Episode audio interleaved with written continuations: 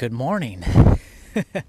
it is 50 degrees at it's like uh, what is it 7:30 in the morning.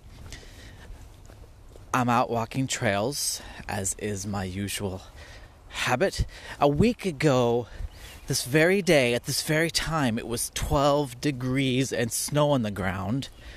A week later, it's 50 and muddy from all the rain. This is this is crazy which is very interesting because it's exactly what I thought would happen.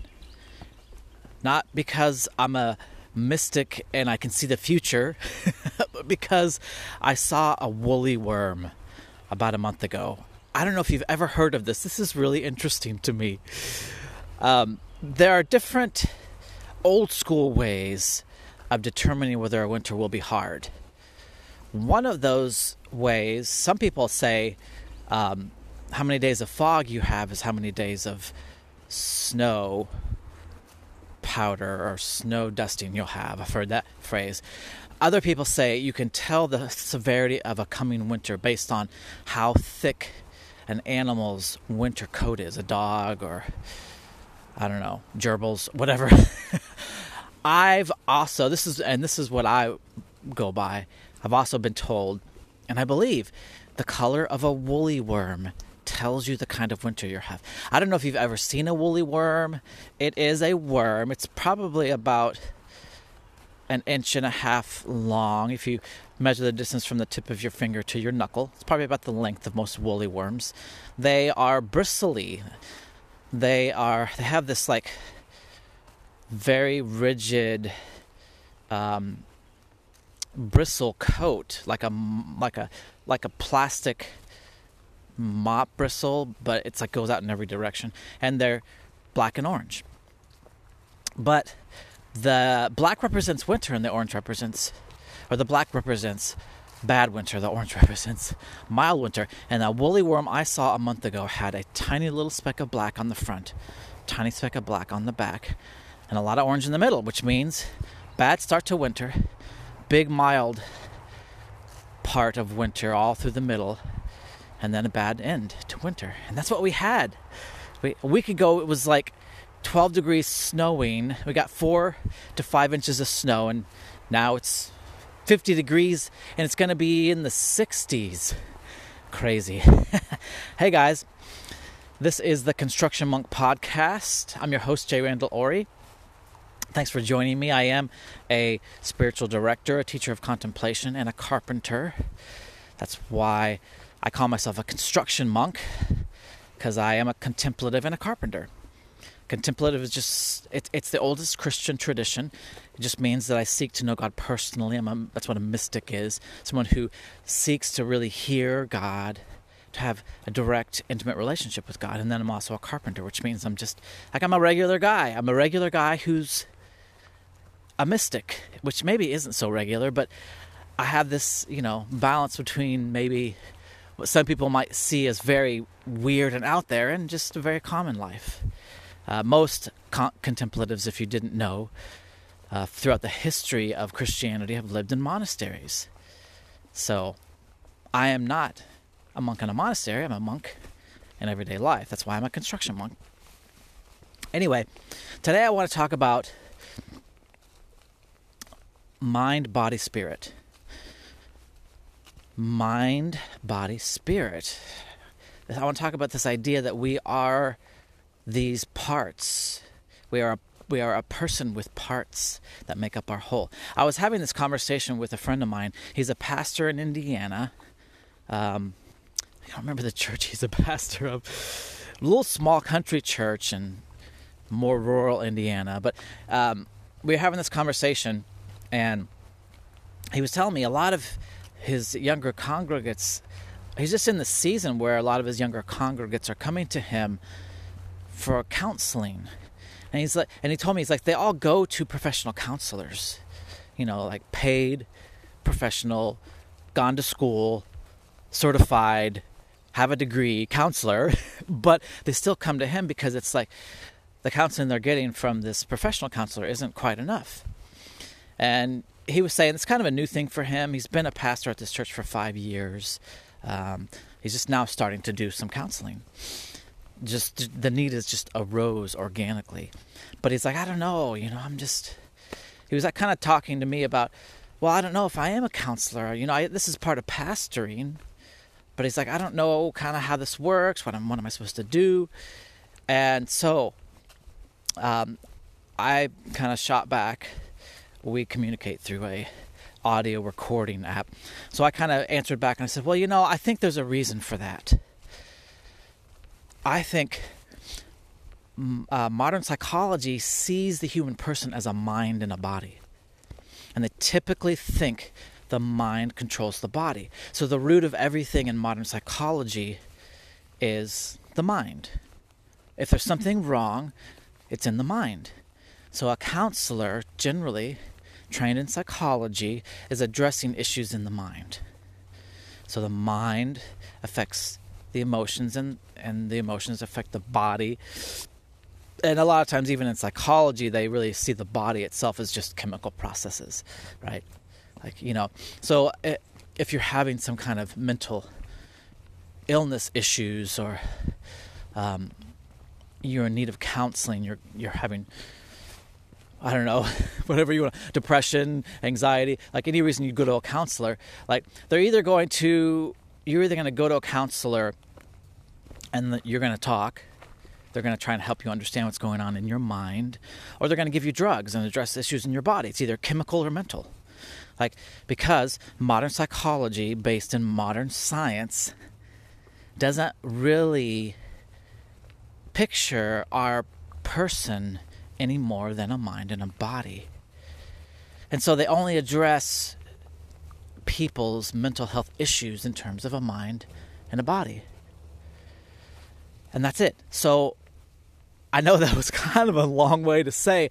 Like in conversation with my friend, my point was that we are more than a mind and a body. We are mind, body, and spirit. And the the Bible teaches, most religions teach that really the Spirit is the thing at the center. It's the thing that is the deepest reality of who we are, the most significant reality. It is the thing that really is the true core mover at the heart of everything as well. Not the, the heart of everything at the heart of us and the heart of the world. Like, you know, even the Bible says talks about in the beginning, God created the heavens and the earth. Everything that is created was created by God. God is spirit. And even in Genesis, it says the spirit hovered over the waters. Like, it, scripture, I don't have this scripture. I looked up a lot of scriptures because I don't know where I'm going with this really. Um, but there, I didn't look up this scripture, but it says everything that is seen has come from what is unseen. Everything that is in the material universe, in other words, came from what is immaterial, from what is spirit.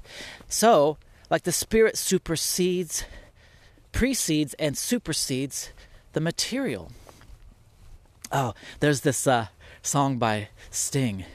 We are spirits in a material world, our spirits in a material world. And then there's Madonna. For we are living in a material world, and I am a material girl. hey, I'm not quite up to date on my Madonna. not not a good female vocalist, but you know, Sting says we're we are spirits in a material world. Madonna says I'm a I'm a material. Um, we're living in a material world, and I'm a material girl. Like there's this dichotomy sometimes in how we see ourselves, how we see the world. I think most people believe there's something beyond the physical, whether whether you're religious or not. You know, we watch scary movies, we watch TV shows. There's always the paranormal, the supernatural. There's certainly a fascination with the paranormal, supernatural. I think most people at least leave the door open to believe that there could be something beyond the material, about ourselves, about the whole world as a whole. Um, you know, ghosts and was all kinds of stories. Like if you if you whatever you believe about the paranormal, the supernatural, the metaphysical, like just do this experiment. Google shadow people. And then like, you know, only if if you want to be spooked out a little and if you're not too afraid because it can be spooky. Um, my friend actually see so i've i've had experiences with the supernatural personally like with especially the demonic and I just realized I'm not on the trail I thought I was on. This is this happens to me all the time. I'm walking, I'm like, hmm, where am I going? Anyway, uh, somehow I took a divergent path. But I've had some demonic supernatural experiences and some angelic. My friend who I was talking with, I remember one experience he had. He woke up in the middle of the night and he, there was a crushing presence on his chest. He said it felt like a demon was sitting on his chest. And I don't remember. He prayed. You know, the demon went away. But like these are the stories. And I've, there are stories of the stories of shadow people where there's people seeing some kind of shadowy person. When i was in my early 20s um, i was living with a friend in an apartment. I was in my room. I was going to bed. I lay down. I was praying. As i was laying down you know going to sleep i was praying for my brother um, one of my brothers struggles with addiction and just really praying for him hardcore, praying for his salvation, praying for his deliverance. And so after I prayed, I closed my eyes, and immediately, as soon as I closed my eyes, I immediately start seeing what I would describe as a vision state. I start seeing my I'm seeing my room. My eyes are closed. I'm seeing my room just like my eyes were open. But it's on the ceiling. There's all these shadow. It looks it looked like people-sized shadows with bat wings, and they're just like they're moving. It's like this. There's like this. I don't know, twenty. Just a whole my whole ceiling looks like a like a smoky shadow fog, and these beings are moving around and they're just really agitated and i could feel the presence this negativity of these whatever they were uh, shadow people and ah here i am back on the right trail. Uh, and and then i opened my eyes and the vision was done. But really i really in that moment i knew i had been praying for my brother and i was seeing somehow seeing the demonic oppression that I was praying against, and that that oppression presence was very angry about how I was praying, and it was really kind of cool because as freaked out as that experience was, it was also like God gave me that experience to say, "Hey, guess what? Your prayers are working." Isn't that cool? And so, like, I say all that to say, look, you know, we all hear these stories, whether we've had personal experiences or not. We all hear these stories. It's easy, like, these stories are plentiful. People having different experiences. You can call it ghosts, demons, angels. But most people believe there's something beyond the physical. We're not just a mind and a body. And yet, as I was discussing with my friend, if when people have mental illness or struggles in life with depression, anxiety, anger, whatever, if it's just like, well, we can either fix this in the mind or in the body, that's an issue. Coming to understand ourselves as a whole person in all our parts is important. That's what I'm trying to say, and that's what I want to talk about. If you think you're just a mind and a body. And that's how you live most of your life. Regardless what you believe religiously, if you if practically you live life like you're just a mind in a body, you're not living life in the fullness of life, in the fullness of who you are. Does that make sense? So that's what I want. I want to talk about that. I want to talk about how do we live life in the fullness of who we are, and in a way, like how do we get in tune and live out of all of our parts. When I first started podcasting, um, I talked a lot about what I called the three centers of knowing and being. Um, but basically, it was just the same idea that there's we have all these parts of ourselves. Uh, I called the three centers of knowing heart, mind, and body. The three ways we experience the world. We experience the world through our emotions, through our thinking, and through our body, right? And then the three centers of being kind of just talked about our spirit and our body, which ground, and then our soul, which ground us in these two different realities. There's two realities in the world. There's like two worlds layered on top of each other the physical and the spiritual. And we have two different bodies, two different parts of our being which through which we experience these two different worlds our physical body and our spiritual body through our physical body we experience the the stimulus of the physical world through our spiritual body we experience the stimulus of the spiritual world and we experience both of those through the mind the heart and the body through sensations and emotions and thoughts right you can go back and listen to those. I don't know. I haven't listened to them forever. Maybe they're not that good. but um, the whole, just the basic idea is that we have all these parts mind, body, spirit. And I could really say mind, heart, body, spirit, soul it was just too long of a title. but like we have parts. And I think the more we're in tune with our parts and understand each part, how they work, what they're meant for, the more healthy we can be as a person. I mean, we all experience dissidence and dysfunction. We all experience depression, sadness, joy. We all experience anger, frustration. We all lament. We all mourn. We all grieve. We all celebrate we are this wonderful collection of all these amazing things.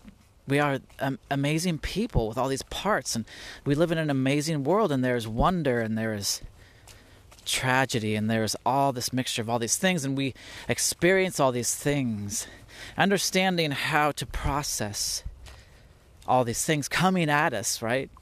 The world's, I feel like the world's always coming at us, like with with data. We're always experiencing the world through all these senses and sensations, emotions, thoughts. I think it's important to understand how everything works, especially when it's not working right. And I think we'll start with there. I think this is really interesting and really important. Um, let me go to this scripture. Here we go. Let me see if this is right. Yeah, okay.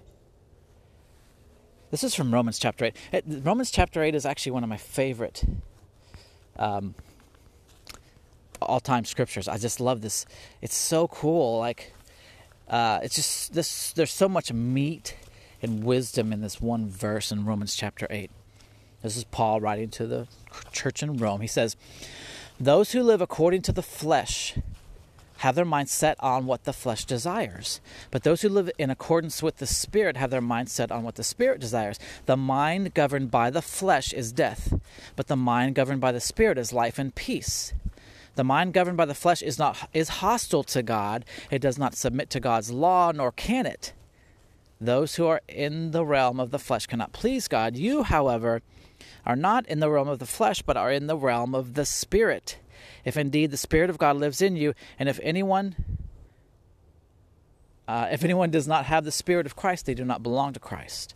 But if Christ is in you, then, ev- then even though your body is subject to death because of sin, the Spirit gives life because of righteousness. It's interesting here. Like, he talks about these two dominant forces in the world that are influencing us, right? Flesh and spirit. Flesh is translated from the Greek sarx sometimes.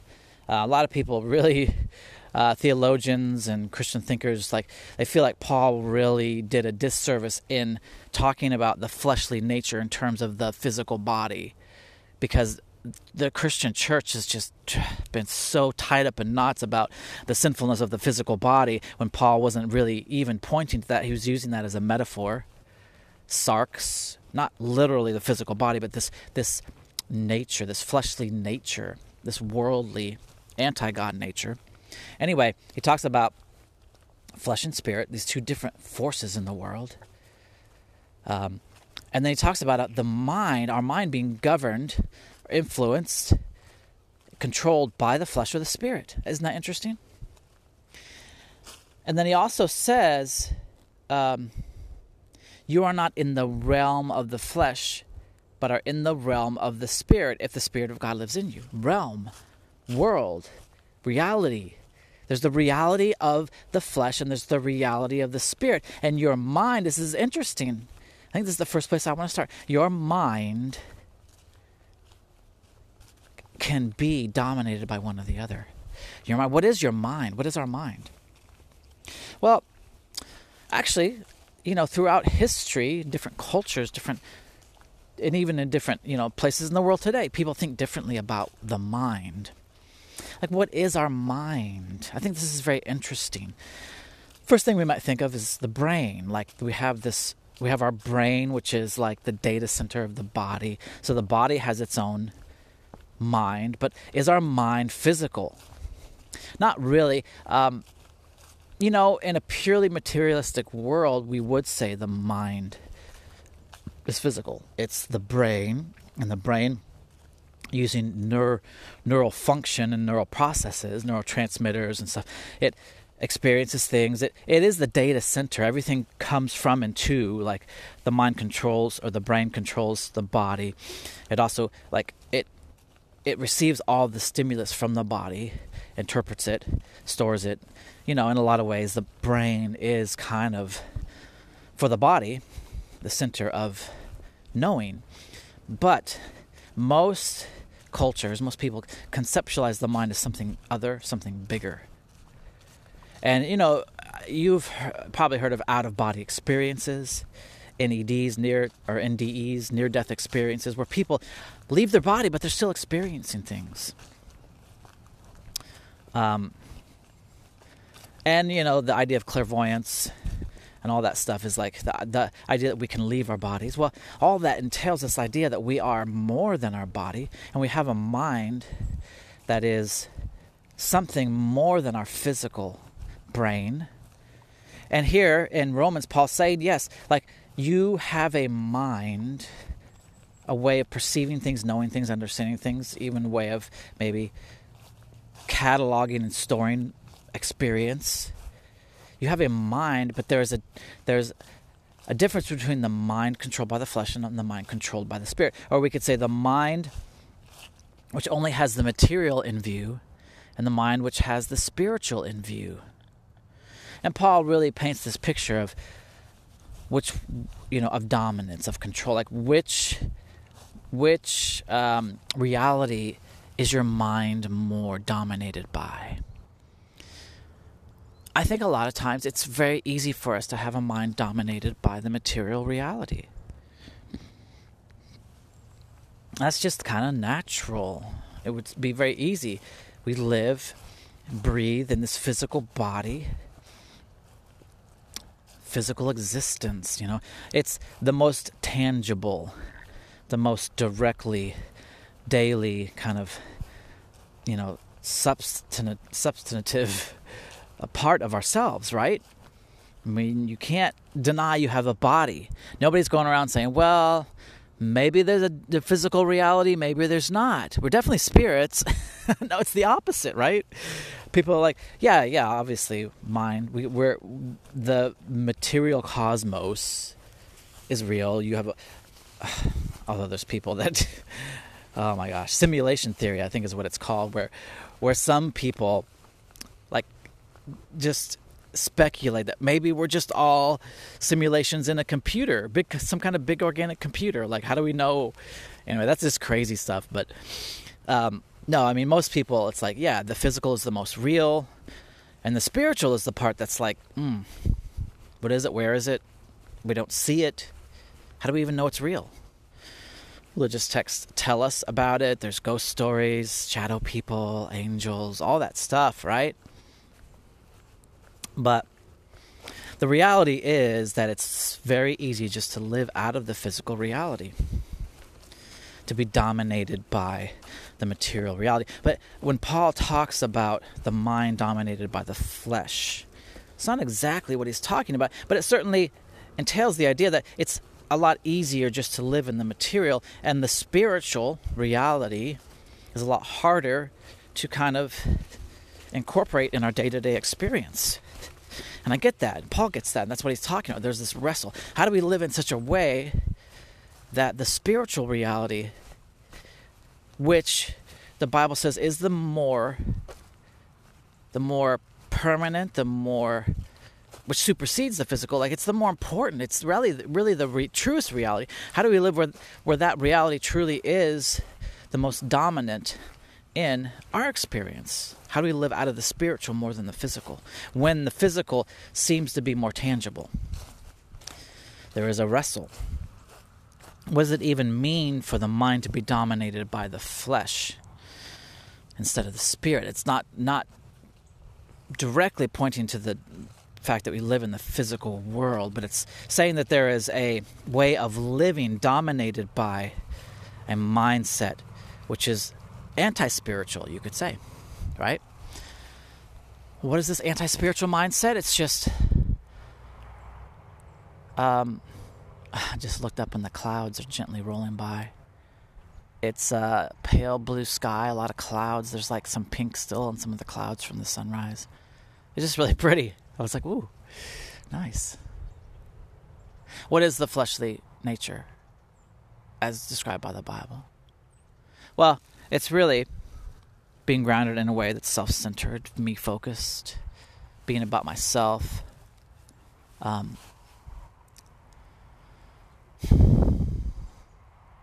but not being in tune with God and directed by God in life you know, when it says the mind dominated by the Spirit, it's not lowercase s, it's capital S, meaning the Holy Spirit. And really, Paul even says, I think it's Ephesians, our fight is not against flesh and blood. In fact, this was a verse. It says, I, can't, I won't look that up right now, but it says, flesh and blood cannot inherit the kingdom of God. Gosh, where's that at? Let's see if I can find that one.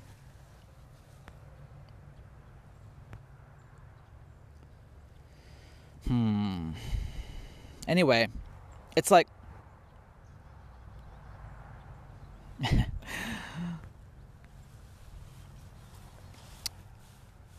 Well, so the idea, like the, sorry, the idea of the fleshly nature is this idea that there's, there are these two forces in the world dominating the world.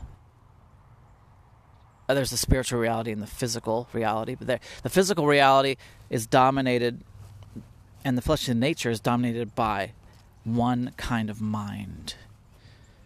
It's not just our mind. Like, if on the good side, the spirit side, there is a a entity, the Holy Spirit, who is guiding us, then on the other side there is an entity, and that is the powers of the darkness of the air.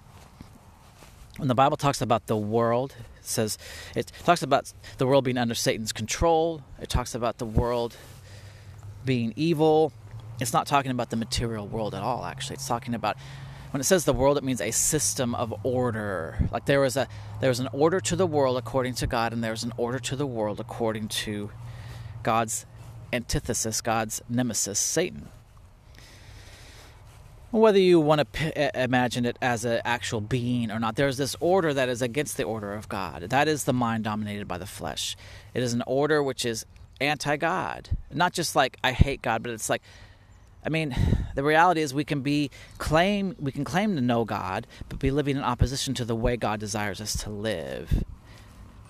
And the mind dominated by the spirit is different than the mind dominated by the flesh. The fleshly mind is dominated by me centeredness. The spiritual mind is dominated by God centeredness. I'll go to this see if I can find this verse. Um,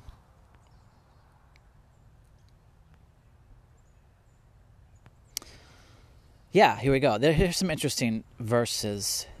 This is Psalms 46:10. It says, "Be still and know that I am God." And then Isaiah 26, I will keep him, this is God speaking, I will keep him in perfect peace whose mind is stayed on me because he trusts in me.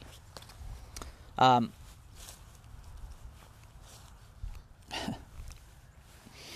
I think this is interesting when it comes to the mind. The mind, really, the mind controlled by, dominated by the flesh is really the mind under my control in a sense. I'm trying to, you know, it's my thoughts. Everything is just about me and my thoughts and my, it's, I'm a mind and a body.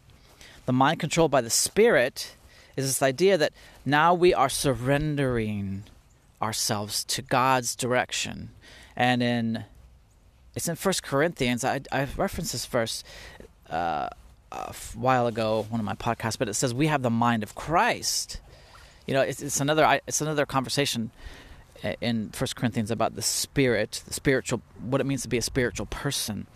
But really, what it means, the mind controlled by the spirit, is a mind that is not dominated by me trying to get what I want, my own thoughts, and all of my own thinking, but it is a mind that is, as Isaiah says, a, a mind stayed on God, or a mind who is in stillness. I'm, I'm in the middle of a series called The Practice of Stillness right now through the modern contemplative, and it's the same idea. Like the mind controlled by the Spirit, and the word control can be deceptive. It's not like there's a a forced control, but it's like we have surrendered to God and our mind is set upon God. Oh, yeah, and there's this other. I mean, go to this verse too. I'm jumping around. Hope you don't mind. Um, let's back this way. Oh, darn it. Oh, um, well, it just says, yeah, and the peace of God. I'm just doing it from memory because I I can't find the verse. The peace of God, which transcends all understanding, will guard your hearts and your minds in Christ Jesus. It's interesting. It's got, it says the peace of God, which transcends all understanding, will guard your hearts and your minds. So this, this idea that the mind, which is dominated by the reality of the spirit, is a mind that is still a mind that is quiet. And the reality is that you know, I'm a mystic. I've learned to hear God. And the reality of a mind stayed on God is a mind that is quiet with its own thoughts. It's not dominated by its own thoughts, its own wants, its own desires, or all the voices in the world. You could picture it like all these voices. And what voice are we listening to? Are we going to listen to God? Well, only a mind that is still and at rest can hear God. Uh, the part of us that, that is the mind, like our thinking center, it's what I would call our rational center. There is one primary function of the, our rational center it's a problem solving center. And this has to do with mindfulness and meditation. Quieting that center, that's a part of us, our mind, it's a part of who we are. Like, quieting our mind is hard. In the dominance of our mind itself, apart from God, the mind is going through the world saying, it just sees problems. That's a problem solving.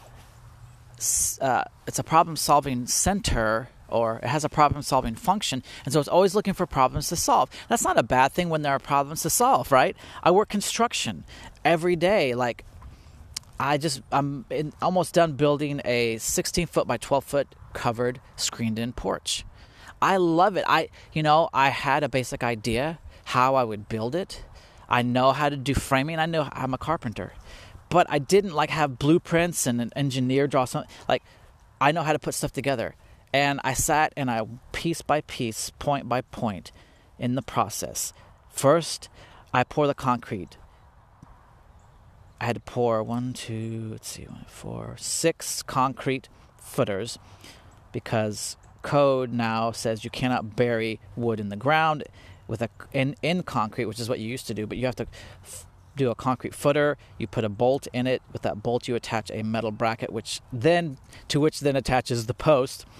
So, like my point is, like I went through. This was my my rational center, my problem solving center. I loved it.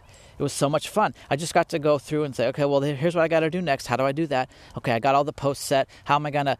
These were I had to put up six foot by six foot ten or six six by six, six, six inch by six inch, ten foot posts. They were heavy.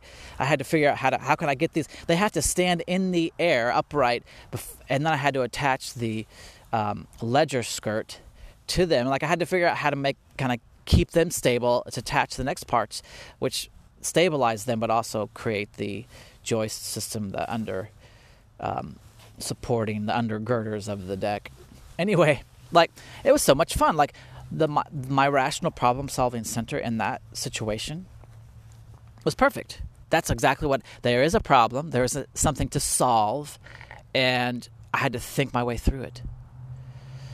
The problem when with the mind, though, always try the rational center mind, always trying to solve problems, is sometimes there aren't problems to solve. You're sitting down listening to a friend who's struggling some kind of issue relational, boss at work, emotional, relationships, marriage. And they're telling you, they're pouring their heart, they're struggling. Maybe they're crying, they're frustrated. And you, you know what your rational center is doing? What's the problem and what's the solution? What's the problem? I feel so bad. I'm just so hurt. What's the problem? What's the solution? Oh, I really hate my boss. I just, I don't know. Maybe I should get a different job. What's the problem? What's the solution? Well, hey, here's what I think the problem is, and here's how to fix it. And what often happens? Uh, you know, a lot of things can happen, but usually what what people want, they're like, man, I just wanted you to listen to my problem. I don't want you to fix me. I'm not a problem to fix. so often there's, I mean, look, I'm married. It took me a long time to learn to stop trying to fix my wife's problems when she was when she was talking to me. She didn't want advice. Maybe she might want advice at some point, but what she really wanted first was to talk and no I listened, and that was it. Pour it out. Not to not she wasn't looking for answers and solutions to problems, but the rational center, that's all it knows how to do. If you only know how to live out of your rational center, if you think you're only a mind and a body, that creates a lot of problems. You know what it creates? Conflict.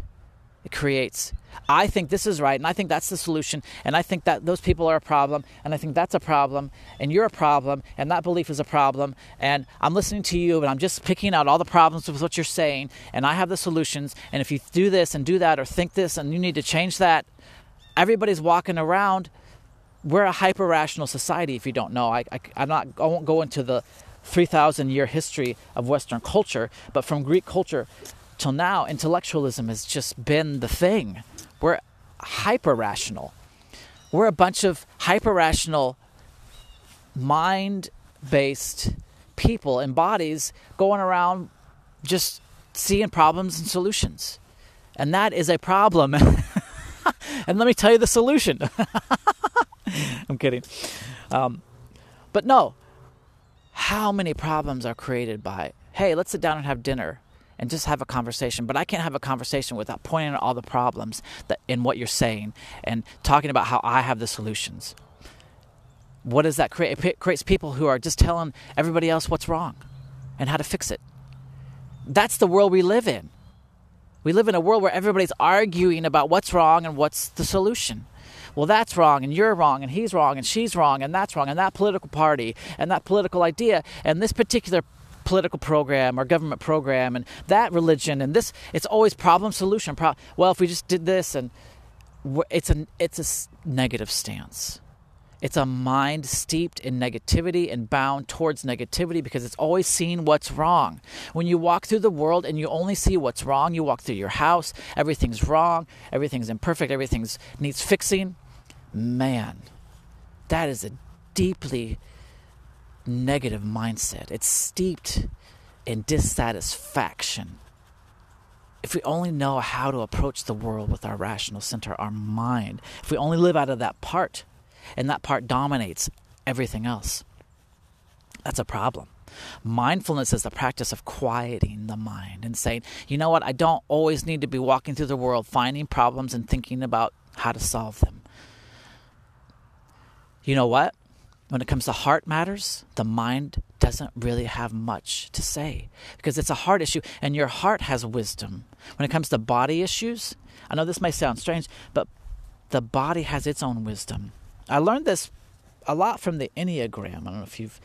The Enneagram pictures the per, each person is having three what three knowing centers, mind, body, and heart. Like like we all have three center. We all actually have three minds. We have three knowings. I call them knowing centers, but we have three ways of processing data coming in from the world: heart, mind, body.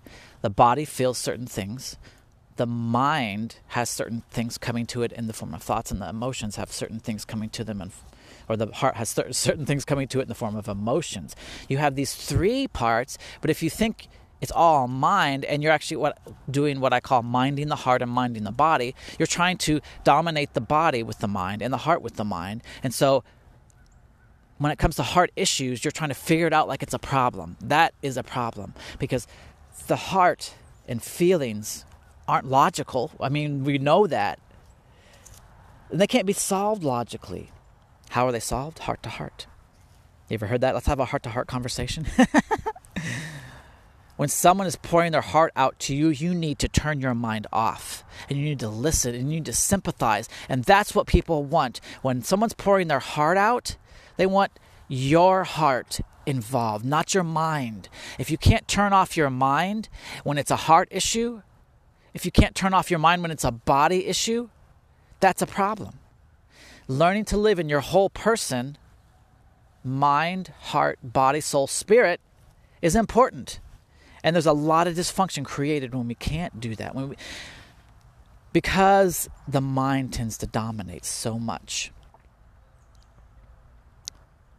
It's that's why mindfulness. I mean, it's huge right now. That's why mindfulness is so important because because the mind dominates so much and we can't seem to get out of it, it's important to start to learn how to turn it off. It's a problem if you can't. Like, imagine, I don't know, imagine your car's moving and you can't stop it. That's a problem. Not being able to stop the mind is a problem. Why do you think people take drugs to go to sleep? They can't turn off their mind. Uh, you know, I have an overactive mind, so, and I've had a breakdown. I've had I've had literally had the experience of my mind being out of my control. A lot of people might not have that experience. You may feel like you're in control of your mind, but most often your mind is running a lot of times. If you really, okay, yeah, this is the point. If you try to turn your mind off, when you really try to stop thinking, it's hard. That's what meditation does. It teaches you how to stop your rational center from being in motion. How to be still. I already talked about this. So, the mind dominated by the spirit is a mind that knows how to be still. And why is it so important for the mind to be still? It's such a different way to live. I could do a lot of podcasts on this, but I hope I can kind of bring this to a good conclusion for you, a good kind of practical conclusion. But like the mind dominated by the spirit is a mind that knows how to be still. Why is that so important? I mean, even in our exchange with God, what if, if our prayer life with God is like, "Hey God, uh, I you know I'm struggling with this, and I think this is the solution. Can you do that? Hey God, uh, this person over here has cancer. I want you to do this about that, and I want you to do that. And look, and there's war over there. Can you do this? And what are we doing? We're coming to God with our mind involved, and we're and we've we're coming to God saying, "Hey, God, I've thought it through. I see the problem and I see the solution. Could you do this and could you do that? Could you do this for me?" If that's how we approach God from the rational center, what are we doing? We are telling God what to do, and we've decided we think we know what's good, and we're being God to God. If we come with a quiet mind, what does that do? Hey, God, I've, something's going on in me. You know what? Maybe I don't even know what it is. Could you show me what's going on? One. And two, could you show me what to do?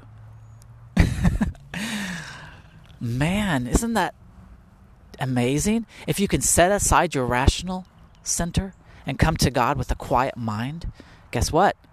You can start to be a mystic, you can start to hear God. I mean, how can you hear God when all you're doing is listening to yourself? If we can translate the idea of the mind controlled by the flesh into anything, it is the mind controlled by its own thinking, its own rational process of I see a problem and I see a solution and I want this to happen. And I know what's going on. I figured it out. If we all just did this, we'd be fine. God, if you just did that, the mind dominated by the flesh is a mind dominated by its own thinking and it can't stop. It can't get quiet. It can't listen. It can't even listen to other people, let alone God. The mind controlled by the Spirit is a mind that is quiet, that knows how to listen and perceive thoughts outside itself, direction outside itself. Can God speak to you? How will you, how will you ever know if you don't stop speaking to God and speaking to yourself and like you're the one always talking? Hey, I'm a big talker.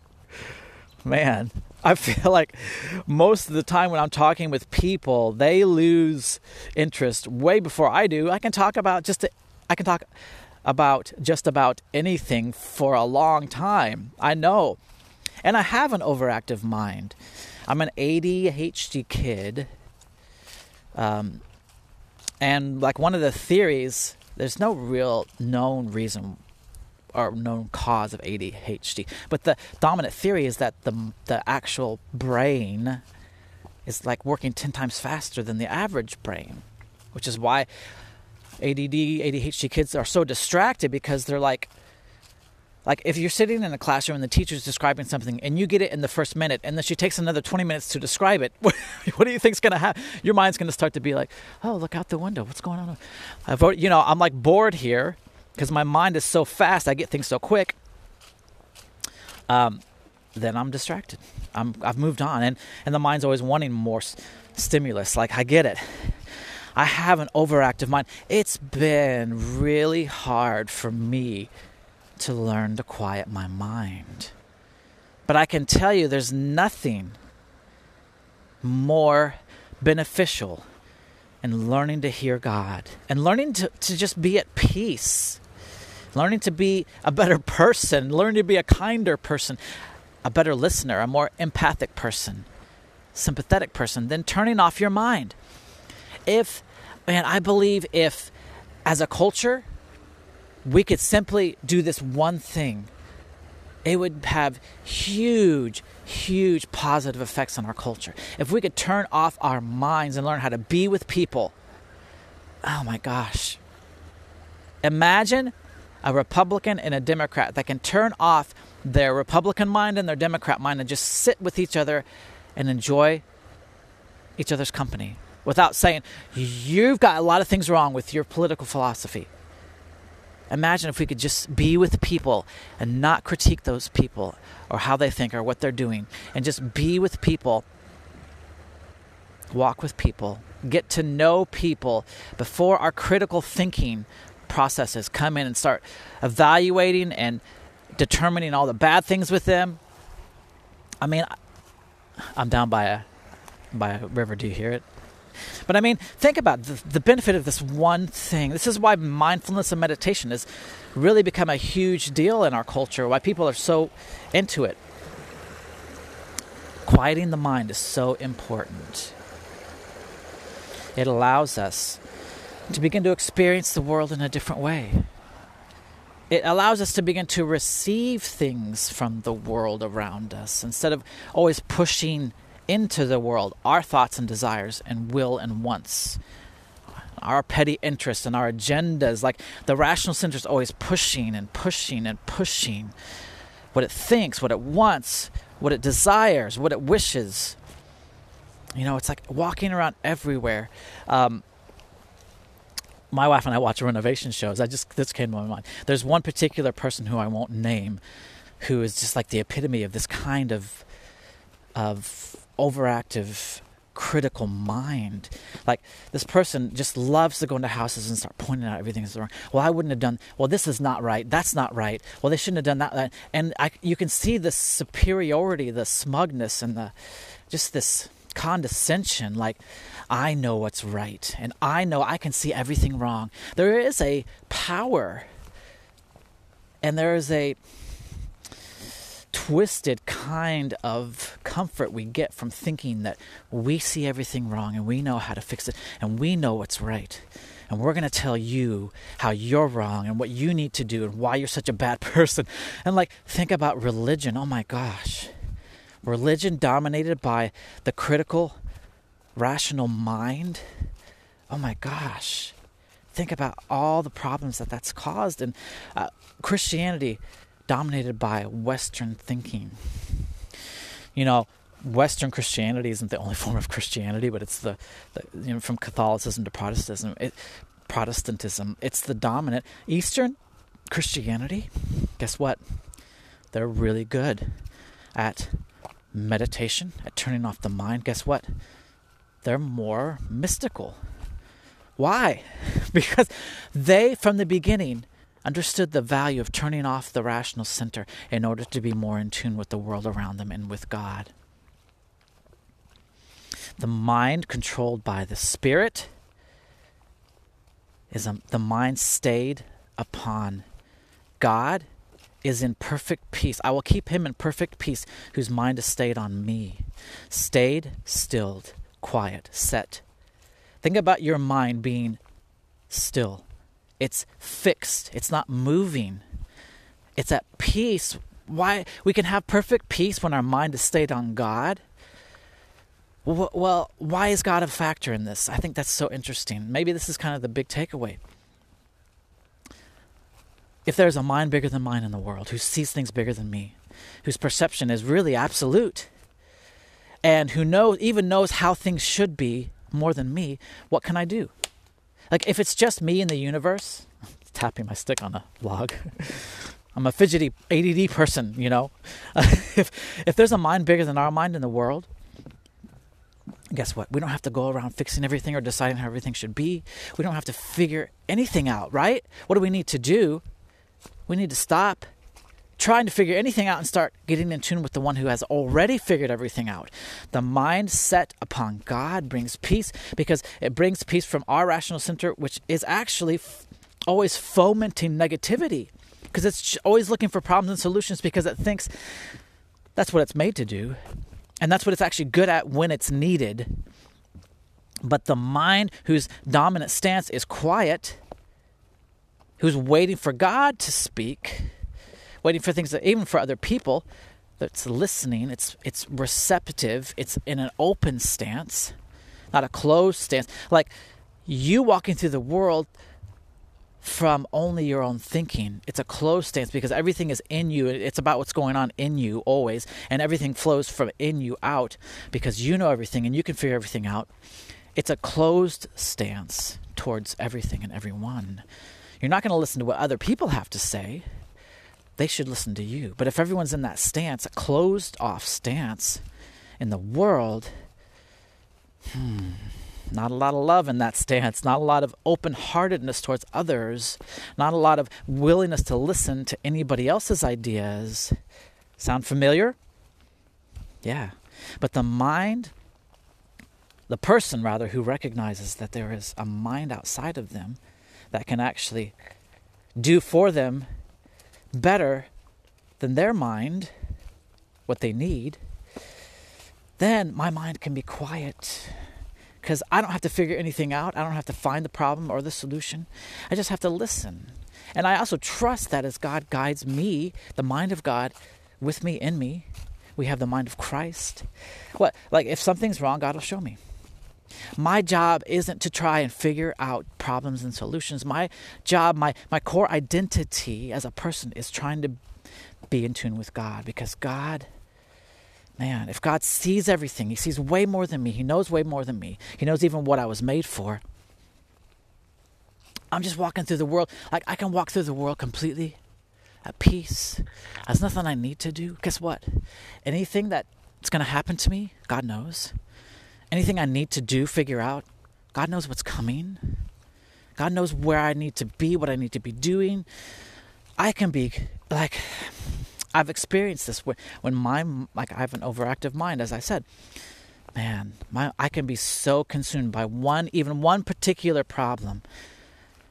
I can I can get so consumed by it because I've got to figure it out. Whether it's a real problem, I can start to my mind can go quickly down a path with fear about even a fictitious problem.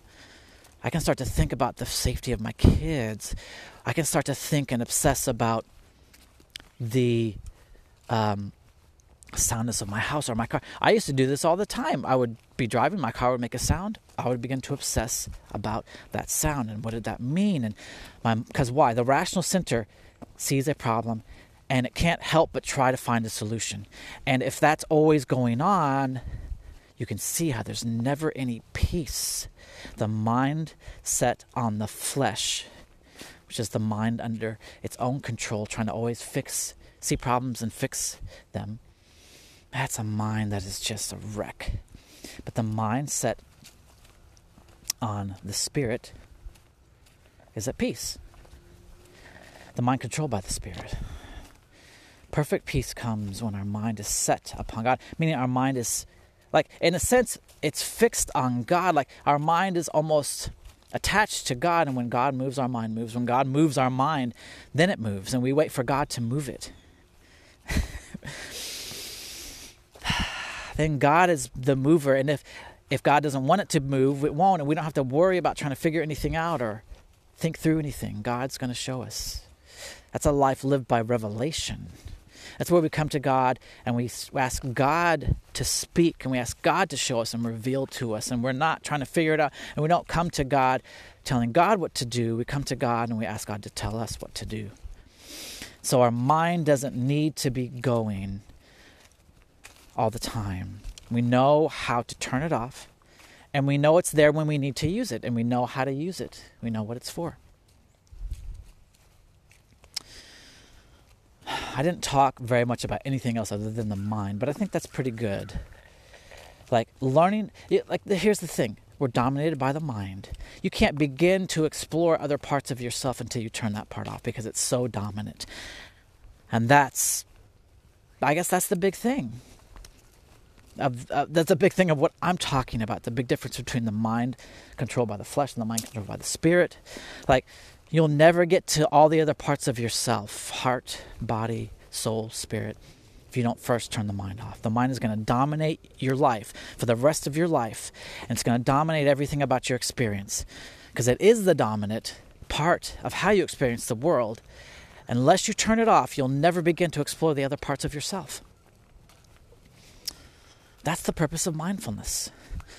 And so, practically speaking, when it meditation, uh, I have a f- friend who I've been in contact with, another friend through audio app, app, an audio app, but he's written a book on centering prayer. I'm actually going to have to interview him soon. But he's what he calls daily sit. Like every day for at least 20 minutes, he actually purposely gets in a position to get his mind quiet. It's a practice. It's a daily practice of learning to turn it off. Like it let me tell you man, if you sit down and try to turn your mind off, it's going to drive you crazy. Because what are you going to try to do? Because how do you try to solve problems with the mind? How do you solve the problem of turning the mind off with the mind? you can't. You can't solve this issue with the mind because the mind is the problem in this issue. Turning the mind off is the thing that needs to happen. The mind can't even conceive of doing that. It is hard when all you know of your experience, all you know how to how to you know if all you know of how to do anything is through the mind, how do you learn to do something without the mind? It's really hard. I started, I just went through scripture and I just picked out really short scriptures that were very hopeful this was after my breakdown, and I realized, oh my gosh, I need to learn how to turn this thing off because it went haywire. I mean, I can't begin to describe how haywire my mind went after my breakdown. My, it was, uh, but I was like, man, I did not have a choice. I needed to learn to turn my mind off. So I went and started looking up a lot. It was mostly Psalms, positive scriptures, you know, really short. And I would sit, started with five minutes. I would sit and repeat that short verse over and over. I would try to not think, not picture anything, just listen to the words I was saying. Most meditation is breathing. You breathe in a word, you breathe out a word. I my favorite one is peace be still. I breathe in peace, breathe out be still. Um, I don't say it audibly, I say it in my mind. So I'm trying to just focus on the words and focus on my breath. And that become, begins that that sorry. I get tongue tied sometimes. That begins to be my focus my breathing the word. That takes over my focus. And it allows my mind to rest. I mean, just think how pra- how this works practically. Like people literally sometimes cannot go to sleep because they cannot turn their mind off. I'm sure we've all experienced that at some point or another. That's a problem. Not knowing how to turn your mind off. Not even knowing you should, I guess. That's a place to start. Hey, you need to turn your mind off. It's not the only way to experience the world. And then starting to do it that, you know, how do we stay our mind on God?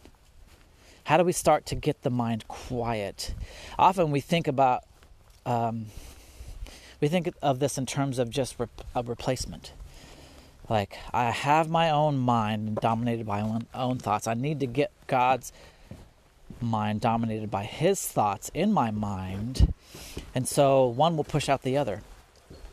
We think it's like going to the store and buying a new refrigerator and you take out the old there's this hole in your kitchen where the refrigerator goes. But the thing is, you can't get the new one in until you get the old one out, and there's in between, there's an empty hole. You, it's not an immediate thing where you get rid of your mind and immediately God, God's mind comes in. The first thing you have to do is begin to have nothing. It's hard. It's like getting put to death. It's like putting something to death burying it in the ground and waiting for it to be resurrected. Isn't that cool? The problem is the in between, the nothingness. Contemplation. This is what contemplation calls the dark night of the soul, and I won't get into that. But basically, it's this ability to wait in a space of nothingness, of letting go of what we do have and getting nothing in return for a time and being willing to wait in the space in between, in the nothingness, in the quiet. Man, you know how many times it, you're you're going to just naturally instead of waiting for God to speak, you're going to just naturally want to just come up with a solution on your own. Trying to quiet your mind, you're going to want to start thinking again. It's hard. It takes day after day, week after week, year after year. It takes practice. It takes practice to begin to quiet our minds. Until our minds get quiet and stay quiet, we can't even begin to hear God. We can't even begin to experience the world in a different way. We can't even begin to experience other parts of ourselves. First, get quiet. First, let this part of ourselves go. Turn it off. And see what else is there. You'll never hear other voices. You'll never, never hear other ideas if you can't stop the obsessiveness of your own. Man, there's so many good benefits that come from this, even just in, the, in a practical human sense. Being able to turn off your mind in the presence of another person and just listen and enjoy the moment. Enjoy maybe a heart experience in the moment, or maybe even just a visceral, like purely body experience without trying to evaluate it, assess it, correct it, you know, fix it. Ah, there's such wisdom in understanding that we are so much more than a mind and a body. We are a mind, a heart, a body, a spirit, and a soul. how do those other parts work? How will you ever know if you don't stop the part that's dominating your experience, the mind? All right. Give it a try. Try meditation. Pick a word, a phrase, get quiet. Try to just focus, breathe, relax, let go. A lot of life is letting go. and seeing what comes in the space in between. That is meditation, that is mysticism. You'll never hear God if you cannot stop listening to your own obsessive voice and thoughts. It's just a different way of being in the world. It's a challenge. uh, I appreciate you guys listening. I hope it's been helpful for you. This one was really, mm, I don't know. There's a lot of different places I could have gone. I wasn't sure where to go or where this would go, which is often the case, but I decided to go with it anyway. And I think it's good. I think it's a good encouragement in terms of this one part of ourselves. There's so many other parts, and we can get into that some other time, but for now, I think that's enough. Hope this has encouraged you to try and do some work when it comes to meditation, you know, comes to living and leaning into a different way of being in the world, not always dominated by your thinking center, your rational center. All right, guys, thanks for listening. Um, as always, you can catch more content on www.moderncontemplative.com. I do two podcasts, one on Saturday, one on Wednesday. Wednesday, we're in a eight part series called The Practice of Stillness. Uh, I think we've, we're three parts in. So look for that too. All right, love you guys. Bye.